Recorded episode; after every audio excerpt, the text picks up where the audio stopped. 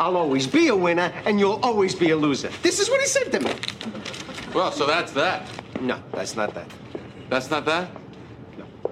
Well, if that's not that, what is that? I got some plans. I got plans. What kind of plans? What's the difference? You don't want to tell me? I'm gonna slip him a Mickey. What, in his drink? Are you out of your mind? What are you, Peter Lorre?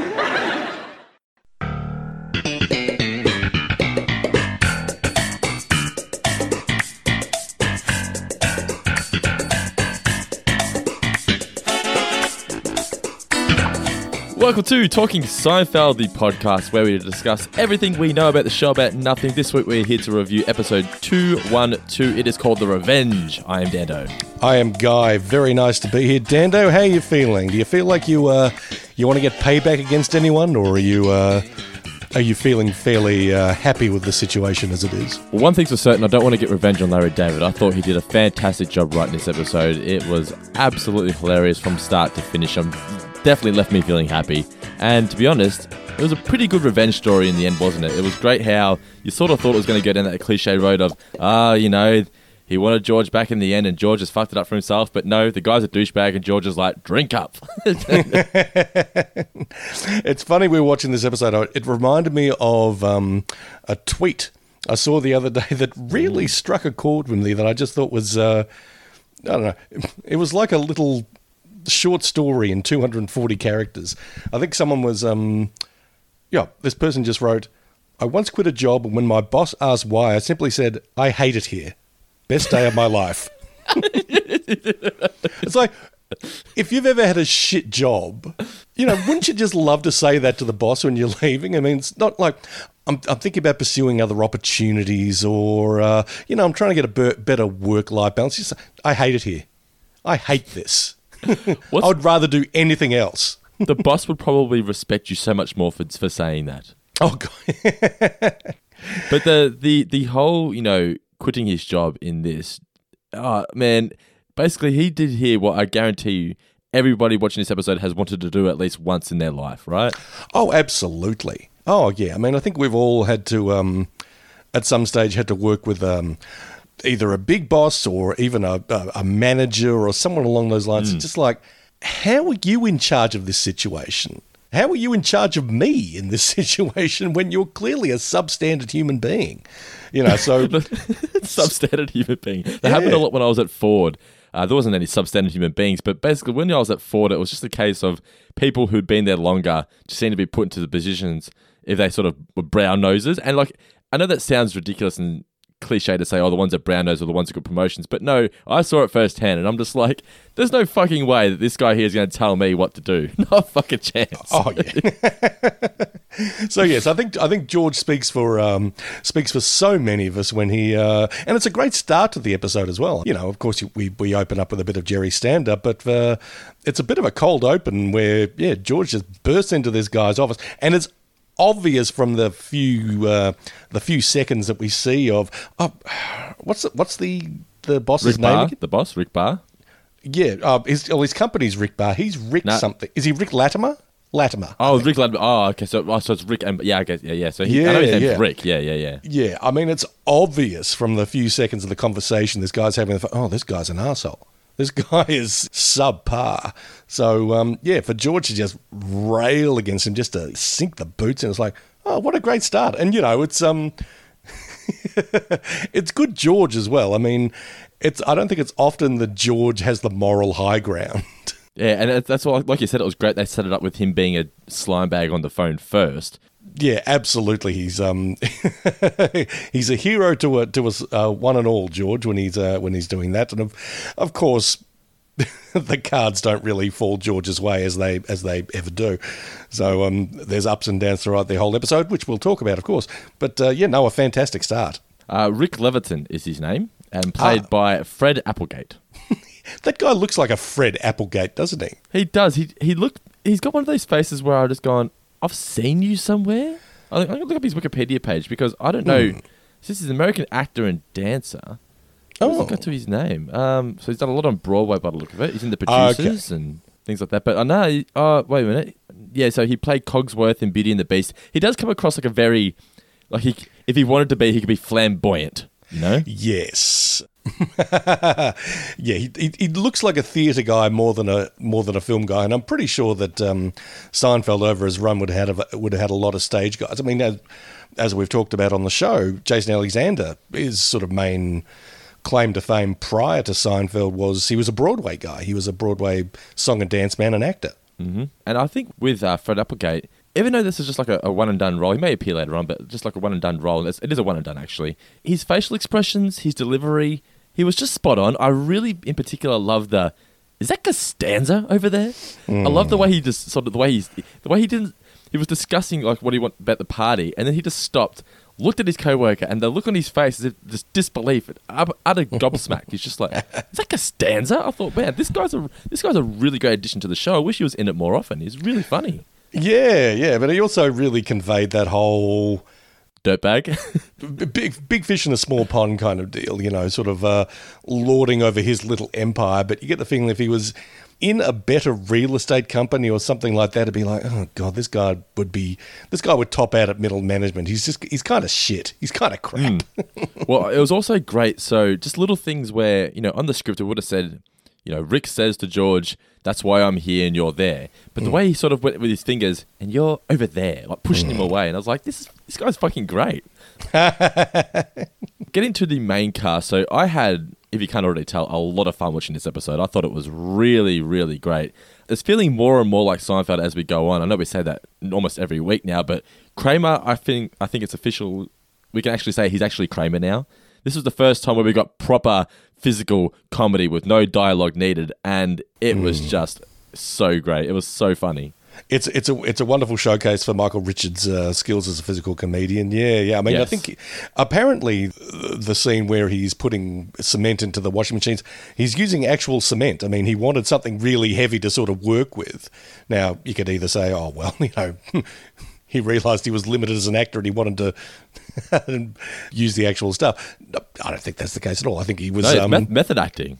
I think it's just um, it yeah, it just really shows off his uh, his skills in that in that regard. But also, you know, just um, beyond that or alongside that, I mean, it's it's very good Kramer attitude in this episode. We've seen it in in in, in previous episodes, particularly recent ones. But uh, yeah, I liked all the stuff. I, I, loved all the stuff about the introduction of Newman, who we don't actually see here, but uh, you know we're already getting already getting an indication of what that guy's like and what his relationship mm. with um, with Kramer is like. It's a good episode for all, everyone, really. I mean, I think. Uh, oh, that's that's what I've got here. We've got like George at his neurotic best. We've got Elaine going against the stereotypical woman in a TV sitcom. You know, she's not afraid to flirt. She's proud of who she is. She's not ashamed of anything. She's out there. You know, she's talking about how she goes to nudist colonies and stuff. Even though she doesn't really, she's just having like Julia is just having so much fun with the role. Mm. Elaine is everything that the usual female in a TV sitcom was not. Well, at this point in time, I think it's I think it's hilarious that um, she kind of has, has, to think on her feet and up the ante when um, she realizes that oh, I, I just can't rely on looking like Julia Louis Dreyfus and doing even, you know, sort of subtle flirting with this guy, he's not necessarily taking the bait. So she really has to sort of put her foot to the floor and start talking about nudity and really just being this terrible, stereotypical kind of flirt. Because of course it's what this Rick guy would go for. Yeah, I thought I thought that was really, really neat. I, I thought there was a lot of good work from Jerry in this, not only in a um, a comedic sort of way the bits where it's him and then it's him and, and Julie Louis Dreyfus sort of listening and offering advice to George about, you know, when he's sort of reeling off his potential various careers that he could do. He's a good scene partner in those particular ones, particularly the first one when, um, and it's a lovely sort of transition when um, George says he's high off the uh, off the whole quitting thing and that kind of stuff. Then he realizes what he's done, and there's that sort of transition to the next scene. And it's a scene. It's it's something that I remembered. It's one of my favorite. Um, I think it's one of my favorite Seinfeld bits. Actually, just uh, him sort of looking not not even sort of devastated, but just like helpless, and it's like helpless is the perfect word. Yes, I like sports. I could do something. Yeah, because I think anyone who has ever been out of work or looking to change their employment status or anything like that has had that kind of conversation with friends where they're like, oh, you know, I really had. Hmm, I like this. Maybe I could do something in that. You know, or, or hmm, I wonder if there's any openings in that. Or yeah, but you need to have that. For, oh yeah, I mean, I've I've had that con that kind of conversation where it's like, okay, well, I've got this amount of stuff under my belt, and you know, I did that in the past. Mm, do you think this could apply to that? And often you've got a friend who's going. Yeah, I think, No. I think you might. I think you might need a different kind of qualification for that, or uh, I think you need a certain level of experience, or I think you just need to be a different person to do that kind of job. So, yeah, I I, re, I, I loved those scenes, and I and look as good as Jason Alexander is in those scenes, I think Jerry and uh, and later Julia Louis Dreyfus are just as good. One of my favorite moments in that entire little bit uh, was when they're talking about being a sports broadcaster, and Joe says they usually give that to ex players and people in broadcasting, and George is, well, that's not fair. just the way he says it that's just that's just a, a beautiful well, that's really not fair. You know it's it's so it's so rational on his part. It's like yeah well, that's really not fair. Why should someone who's made a career out of out of being in this particular sort of sporting field then have the opportunity to go talk about it? Not fair. You know, it should be some guy who sits on the couch. who just quit his job without thinking it through. Yeah. I've sort of read here so that uh, this was the first episode to be written solely by Larry David. And particularly like that scene there, right? To me, it felt very Curb esque. It felt like they were just riffing to a point. I mean, I know it was mm. scripted, but long that, that was a really one, one of, I think, the longest chunks of just back and forth that we've had mm. on the show to date, where nothing was happening. It was just two guys having a conversation, and it went for I reckon at least a good two minutes. But at no point during that two minutes did I think, "Oh, this is dragging." I thought it was just funny from start to finish. So I think Larry did a great job writing this episode. Oh yeah, no, look, there's no fat on this at all. You know, it's a 23 minute episode, and it just went like that, as far as I'm concerned. It did. It yeah, really there's, did, there's- yeah. there's no fat on it. It it, it moves along nicely, but uh, nor do you feel sort of undernourished by it. I mean, it it does what it needs to do uh, with its two sort of main storylines, and they feel very they feel very full. They feel like um, you know, there's a there's a fair bit happening in them. Uh, so yeah, it's it's a very well written sitcom episode. You can tell they're starting to get into the mindset of, all right, all four characters have to have a purpose here, and they have to some way intertwine. Yeah, Because yeah. the last few episodes we've had, that that's that's sort of what the the template they've been following, and that's sort of the, that that becomes the Seinfeld template where four wacky stories that all somehow intertwine. You know, and, and by the end of it, it sort of felt like they were stretching it a bit thin. You go, oh, really? That's how you're going to intertwine them? Okay, mm. well, we'll just bite because it's Seinfeld. But this here just felt really natural. It was really good. And as you mentioned earlier, the first appearance from Newman, who wasn't played by Wayne Knight in this, was actually played by Larry David. But I thought it was interesting for the syndication. They actually got Wayne Knight to re-record the lines of him screaming. So that it actually has a continuity. They did, yes. Now the op- the episode that I listened to, I'm listening to it. Oh, yeah, I'm pretty sure that's Larry David doing it. yeah, it was Larry David. Did you watch it on Stan? Um, I actually watched um, an episode that I found on the internet. Let's say. okay, yes.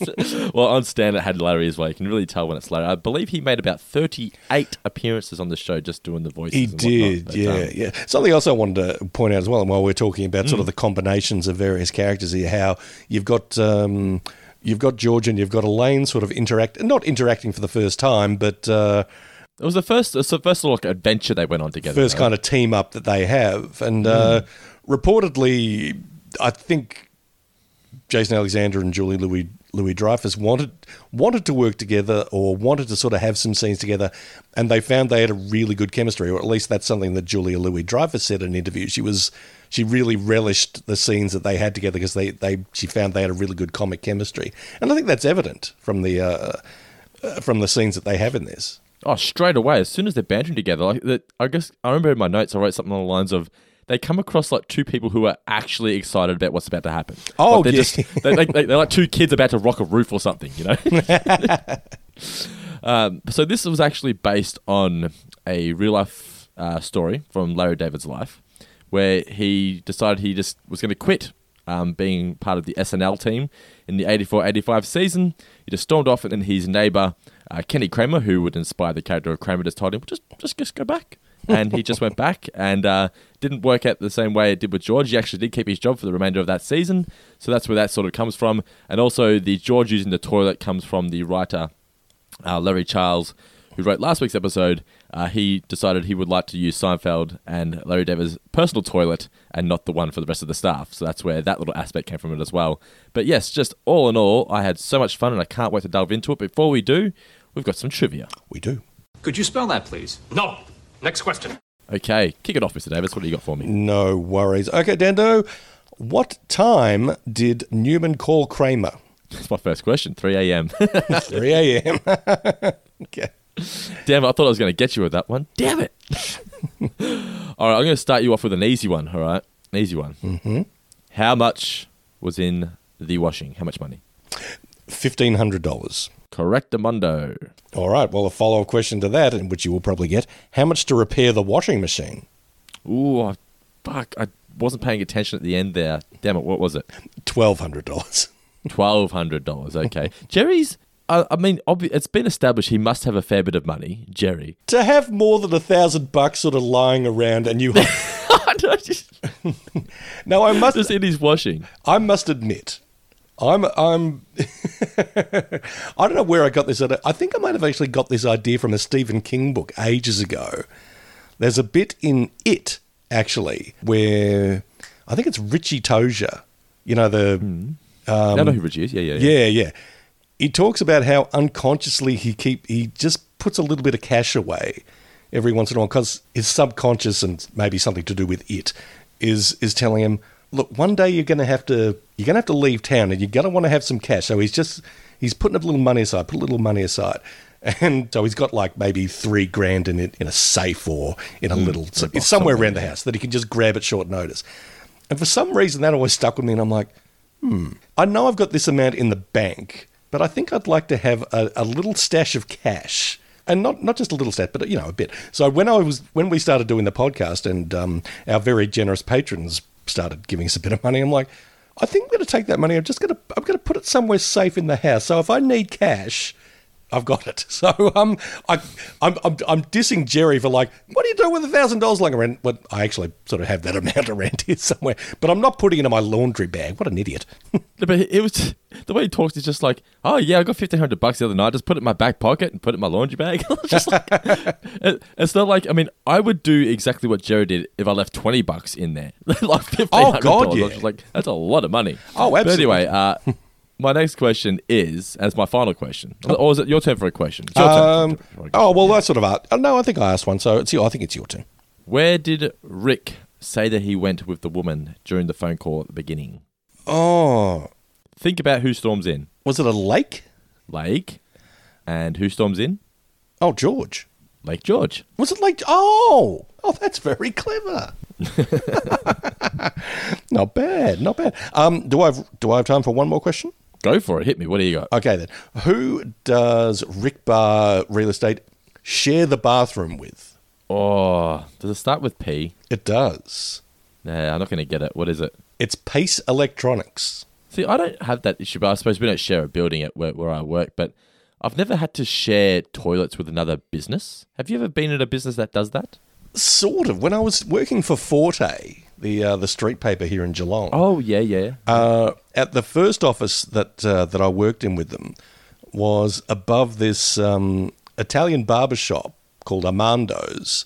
Is that the one in Ryrie Street? Yeah, corner of Ryrie Street and Union Street. Was Forte upstairs there? Forte I was upstairs. just like a, I thought it was like a there's drug tat- center. Yeah, there's a tattoo parlor there now. Um, Okay, yeah. Uh, but there was yeah, there was a uh, just a, a single bathroom up there. So um, yeah, it was sort of unisex before its time. But I don't think there was another business up there. But what there was was like a very small, I'm going to wager unofficial Italian social club, which was basically uh, some old gentlemen from the from the Mediterranean era who basically just sat there and you know smoked cigarettes, drank coffee, and played cards all day.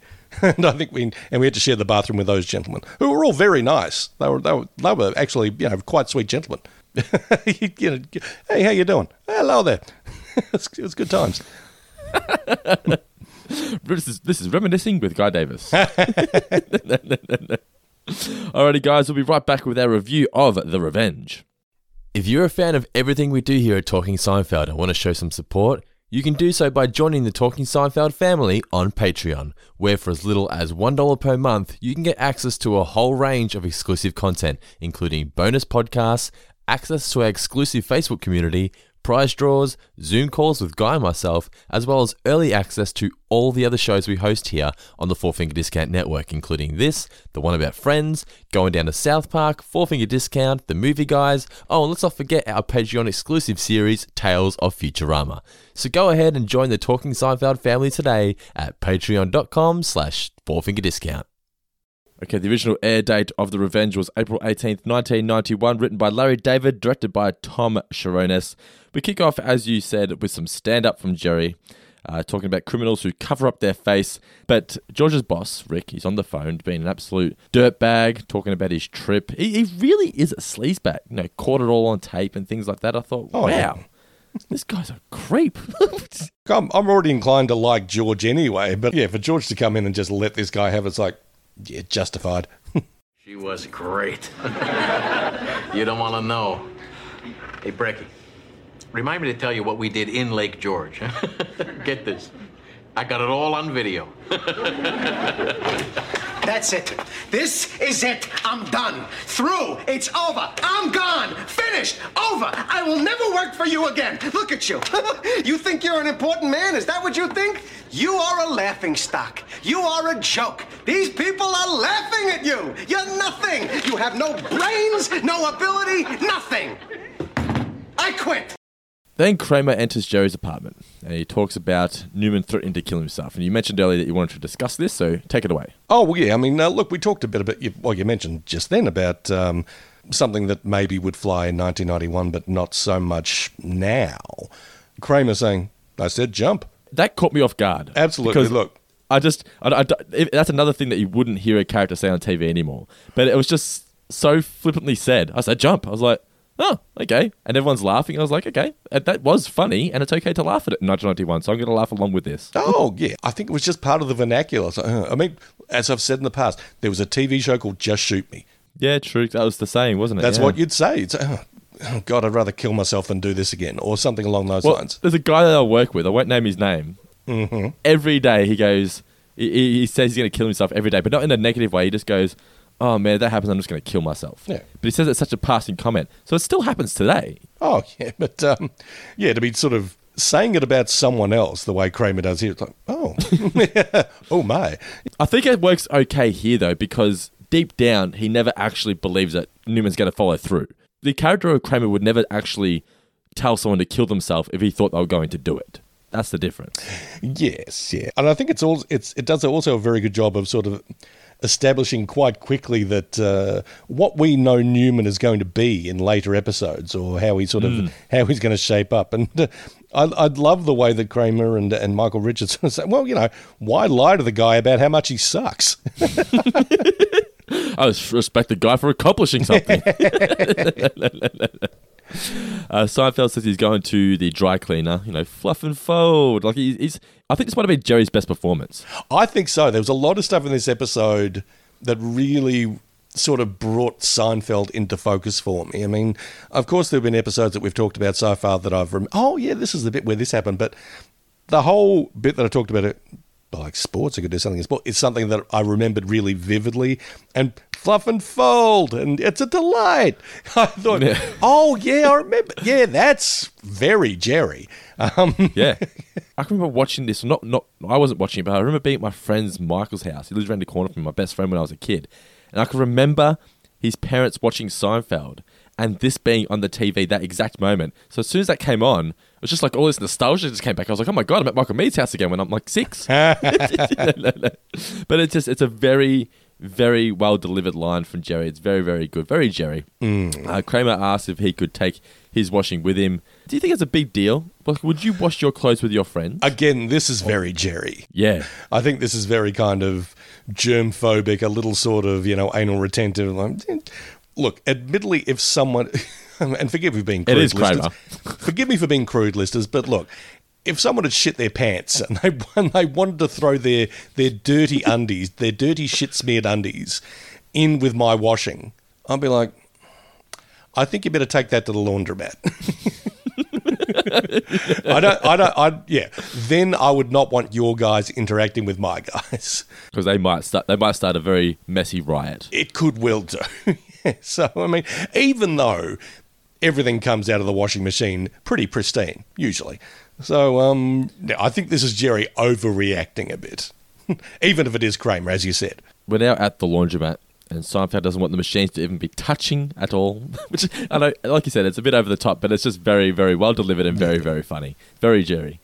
Uh, George just appears out of nowhere, and it says on the wiki page that there was going to be a scene where Kramer tells George that that uh, Seinfeld was at the laundromat, but it didn't need it as it's No, no. here, you know. I must admit, I was thinking about that. It's like, yeah, how to get, yeah, just, it's just a neat little Kramer, Kramer set or something like, okay, yeah. Yeah. Yeah, that makes sense. Makes perfect sense. he tells Jerry that he quit because he got the memo uh, to use the men's room in the hall and not the, the boss's private one. But this is where he realizes that uh, he doesn't know what he's going to do. And we get that amazing cut, like you mentioned, to Jerry and George pondering about what his next career may be. And it's just. Would you say this is your favorite Seinfeld moment to date? Because it's certainly up there for me. I would say so, absolutely. Yeah, yeah. I like sports. I could do something in sports. Uh huh. Uh huh. In what capacity? You know, like the general manager of a baseball team.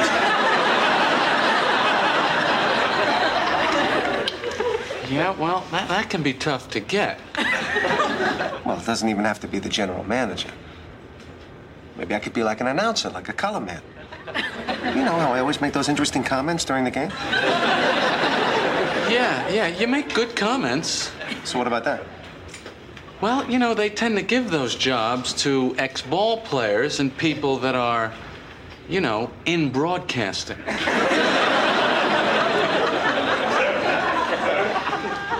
Well, that's really not fair. I know. Well, okay, okay.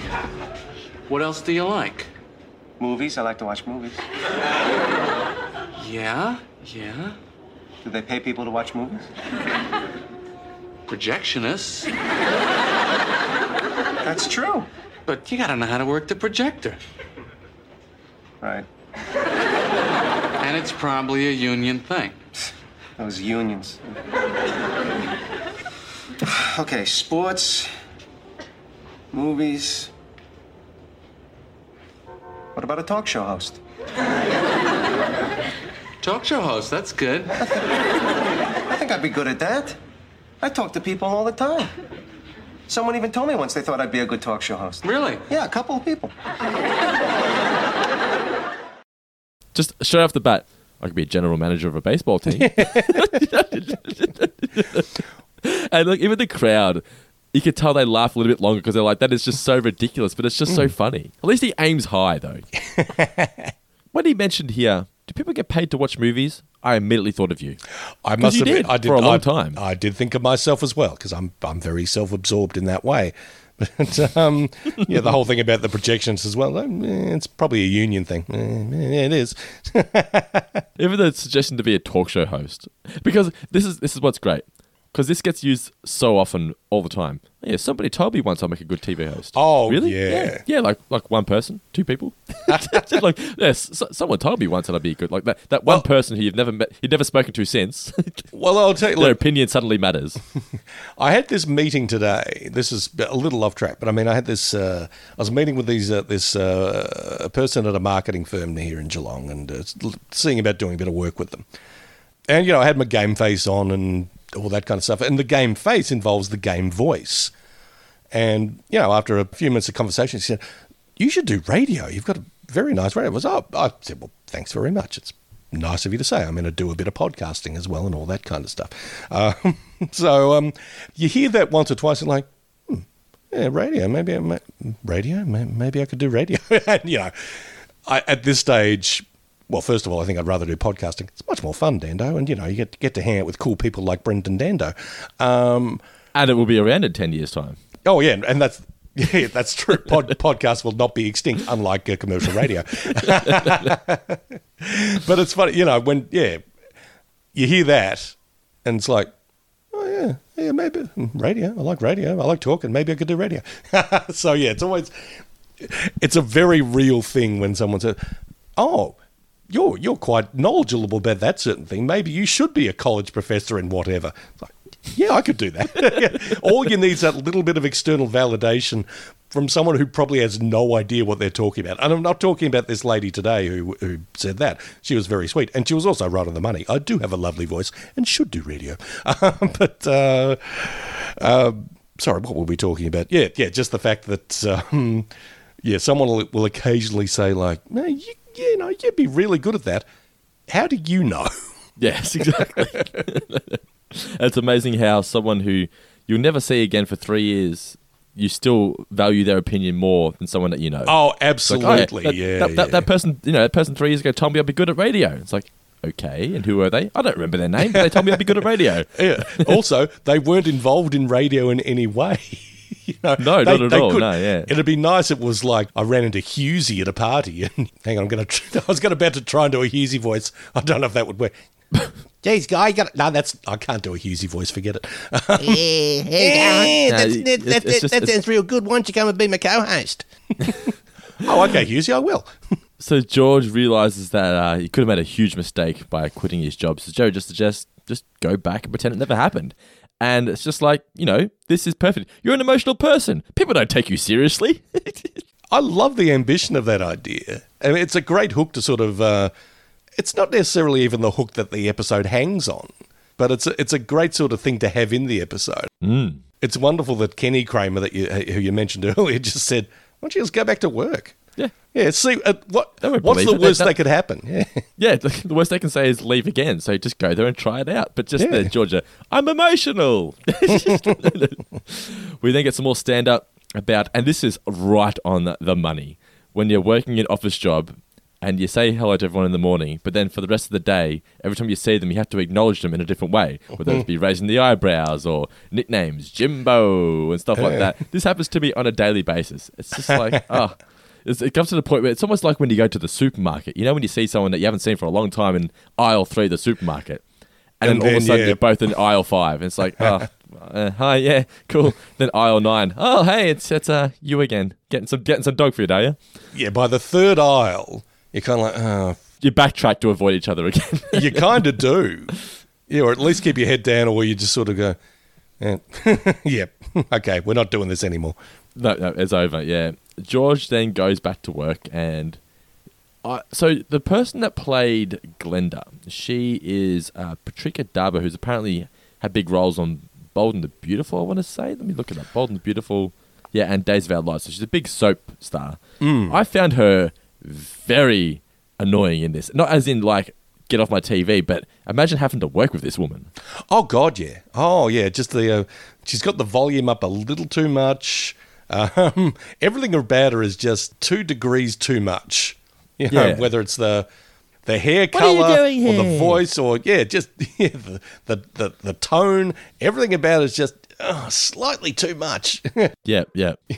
so it's a it's a good, very good performance in that regard. Ava, what happened to you Friday afternoon? Oh, I got tied up. I'll bet you did. I remind everyone that the 10th anniversary party for Rick Barr Properties is going to be Wednesday afternoon at 4 o'clock in Lasky's Barn, Madison 48th. I want all of you to be there. This really means a lot to me. Is that Costanza over there? What are you doing here? What? Am I crazy? Or didn't you quit? When? Friday. Oh, what, what? That? Are you kidding? I didn't quit. Why? You took that seriously. You mean laughing stock, all that stuff? Come on, will you stop it? No brains, no ability? Teasing. What? Okay. I want you out of here. I don't know where you're getting this from. I... You're serious, aren't you? Oh. you see, you just, you don't know my sense of humor. I mean, Dan, don't I joke around all the time? I wouldn't say all the time. You can't win. You can't beat me. That's why I'm here and you're there. Because I'm a winner. I'll always be a winner, and you'll always be a loser. Applegate's performance here of the I'm better than you was oh. just, oh, you just want to punch the guy in the face, don't you? Oh, he's completely contemptible. Horrible person. Oh, just the most hateable person. Look, what a villain. This guy is like the ultimate villain. what I also liked about it was after that whole bit where he's like, I'm a winner, and I'll always be a winner, and you'll always be a loser. George doesn't say anything to him. He just pulls, Jason pulls a face, mm. and that's all that was needed. And it was just the perfect facial expression. It was so well acted. Oh, yeah. Then we're back at the laundromat, and George is venting to Jerry and saying that he's got a plan. I'm going to slip him a Mickey. Now, when he says slip him a Mickey, I was like, "What is going on here?" I was just like, like I mean, I, I'm not like offended or anything, but I was just like, "That is like next level, George. You need to calm down a little bit." Oh yeah, yeah. Like he's he's jumped ahead a few steps. Absolutely. One thing I'd like to point out, though, something I noticed at the at the start of this scene, and I don't think it makes a whole lot of sense given that Jerry seems to be a bit of a clean freak. I mean, if he doesn't want to have Kramer's laundry mixed in with his. He's going to a fairly gross looking laundry service, I've got to say. I mean, it looks like it's in a dungeon. and when the guy who's running it looks pretty shifty, and it's established that uh, in in the next scene that he is very shifty, I probably wouldn't be taking my my clothing there to be washed. Oh yeah, and look, so we're moving on from that, but yes, I think Jerry. I don't know if he actually raises this point, but it's a it, it is a very good one. Where would one get a Mickey? Where would one? Get, that was one of my favorite things. I've got a source. I was like, that is the best. yes, yeah. I mean, it, it's like when a movie doesn't want to explain time travel or something. You know, it's like um, it's like in Looper when uh, you know someone starts to explain time travel and like you know the I think Bruce Willis says, "Don't fucking start with time travel. We're going to be here all day making diagrams with straws." It's like okay, Yes. okay, let's yeah. There's time travel. It exists. Likewise, Just en- just George knows how to get hold of a, of a sedative or. I mean, I'm assuming it's like you know, like a roofie or something. Just a Mickey Oh, just- Finn.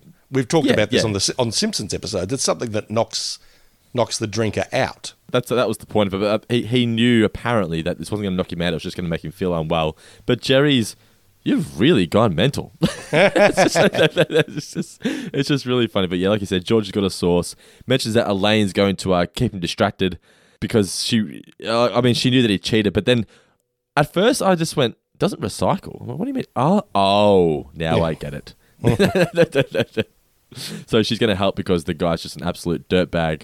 Oh, yes. And as Jerry says, the best revenge is living well. Oh, no Yeah. chance of that. There's no chance of that. Yep, that's lovely. Kramer then walks in and explains that Newman has actually jumped. And when he said it, did you hear like the murmur from the crowd? They're like, "Oh, oh, that, that's not funny. I didn't expect that to come to, to happen." Well, I think yeah. I mean, I think audiences, even though we're what seven episodes into the second season, so we're 12, 12 episodes into the into the show's run. yes, twelve. Yeah. Yeah, I mean, I think audiences are still maybe coming to terms with like, oh, this show can get a bit sort of, this can get a bit bleak. It doesn't follow the stereotype of what a sitcom usually is. Yeah, sometimes it doesn't pull its punches. Even the he called me up. He said he's going to jump. What'd you say to him? I said, "Wave, wave, wave to me when he passed the window."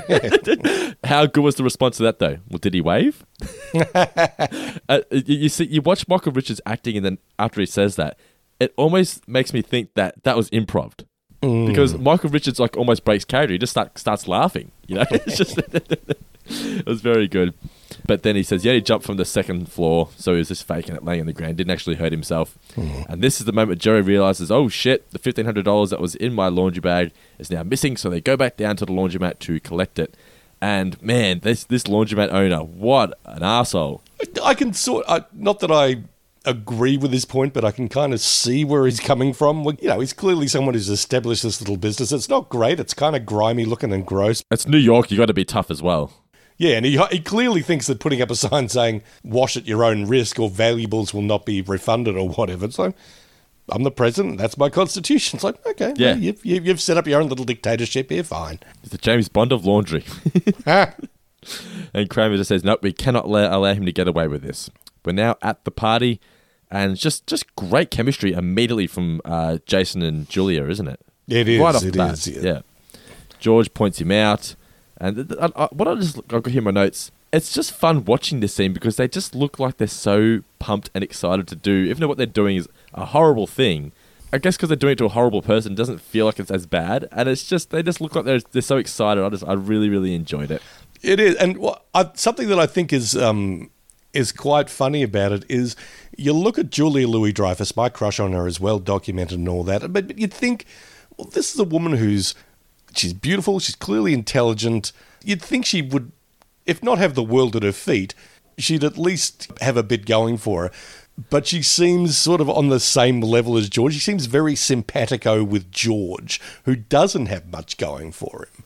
It's it's a it's an it's a really interesting relationship and chemistry they have as a result of that. Yeah. Yeah. Uh, so we cut back to the laundromat, and this is where we get the concrete scene. It's such a beautiful, diabolical idea. So putting good. Like- putting concrete in the Oh. water. Oh, of course. Oh, why wouldn't you do that?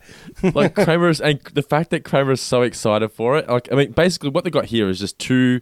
So you got Jerry and George getting back at somebody, and I'm uh, sorry, you got Jerry and Kramer getting back at somebody, and George and Elaine getting back at somebody in two different situations, and they're all just so excited to be a part of it. It's just Yeah. fantastic to watch.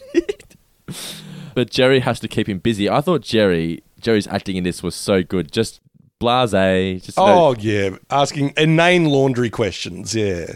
Yeah, it would have been so hard to keep a straight face in that moment with Michael Richards doing. Apparently, he fell through the door at one point and they had to oh. refilm it. but yeah, just Michael Richards just at his best, finally being allowed to be Michael Richards. You know, he's hmm. he's known for his physical physical comedy, and boy did he deliver here. Just the, the I think the fact that he was using real concrete just adds to it. Once you know that it's real concrete, it just makes it even that much funnier. Like, the fact that he's Yeah. covered in his actual concrete dust, but then the, the, the bit at the end, oh, it's lot more in there than I thought it was going to be, or something like that. It's just so so good.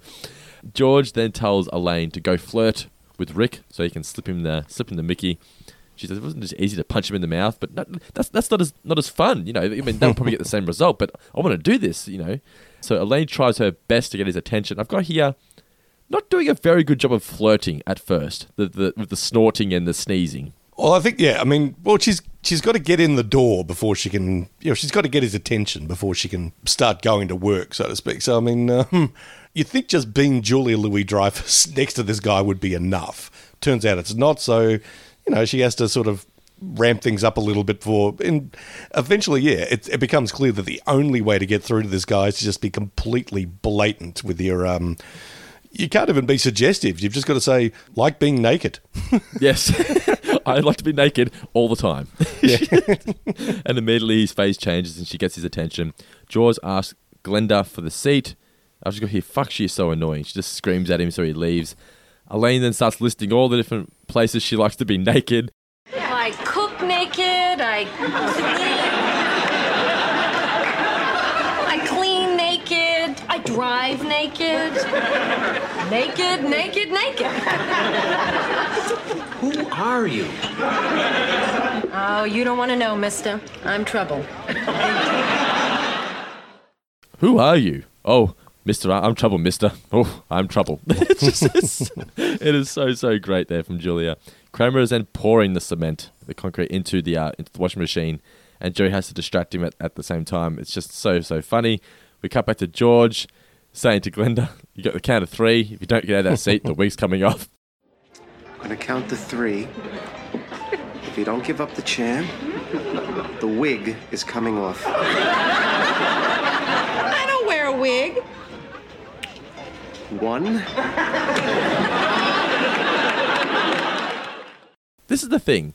I think is this the first time we've had George doing the wrong thing essentially you know, by slipping the drugs, but you're still rooting for him and him getting what he wants in the end. I mean, he does lose his job, but he's probably gonna be better off for it in the end for losing his job because he doesn't like being Yeah. there. No one treats him well. But like he gets back at him, and I'm just like, yeah, go go George. the Glenda chick was treating him shit, so he fucking he, he, he called her bluff, and she got out of the way, and I was just like, Yeah. yeah, you you go for it, George. Oh, look, in a perfect world, you will you really wouldn't be sort of cheering for George here. He's doing all the No. wrong things. Yes. but uh, he's doing the wrong things against worse people. So yeah, I think uh, in the in the scheme of things, in the whole sort of karmic universe, it balances out.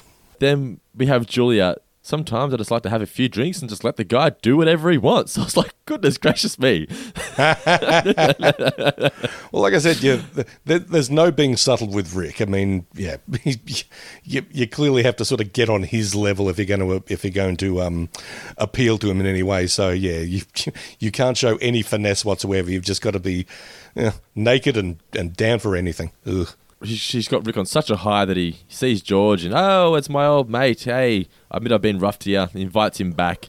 And this is where you think, ah, so it's gone down that route. You know, after all this, he didn't have to do it in the end, blah, blah, blah. Rick proposes a toast, and at this point in time, George is like, don't, don't do it, don't do it, don't do it. And then he calls him a shrimpy friend and gives him some shit. George, anything to add? Drink up. Drink up. It was just, it was such a great way to end that, that scene. I really, really enjoyed it. We're then back at Joe's apartment, and once again, George listing various careers that he can take because he's obviously lost his job. but the thing is, though, how would Rick had ever have realized that he slipped in the Mickey?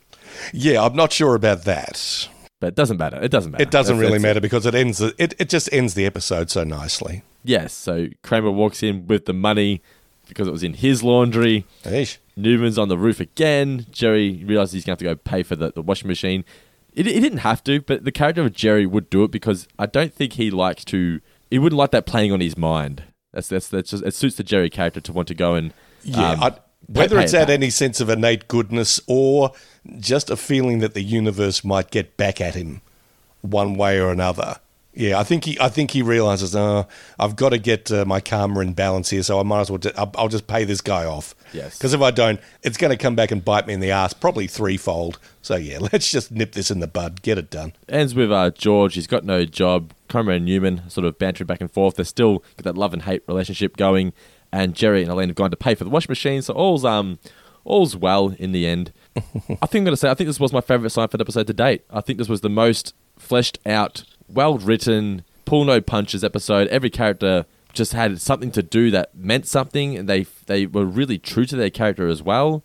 They really sort of um, focus on the, the the positives of each character. I just thought it was not perfect, but um, it's the closest to perfect that we've had so far. Oh, yeah. Look, we've said in previous episodes of Talking Seinfeld, we can feel it becoming more and more Seinfeld as it goes. It's definitely found its feet here. It's very, very confident.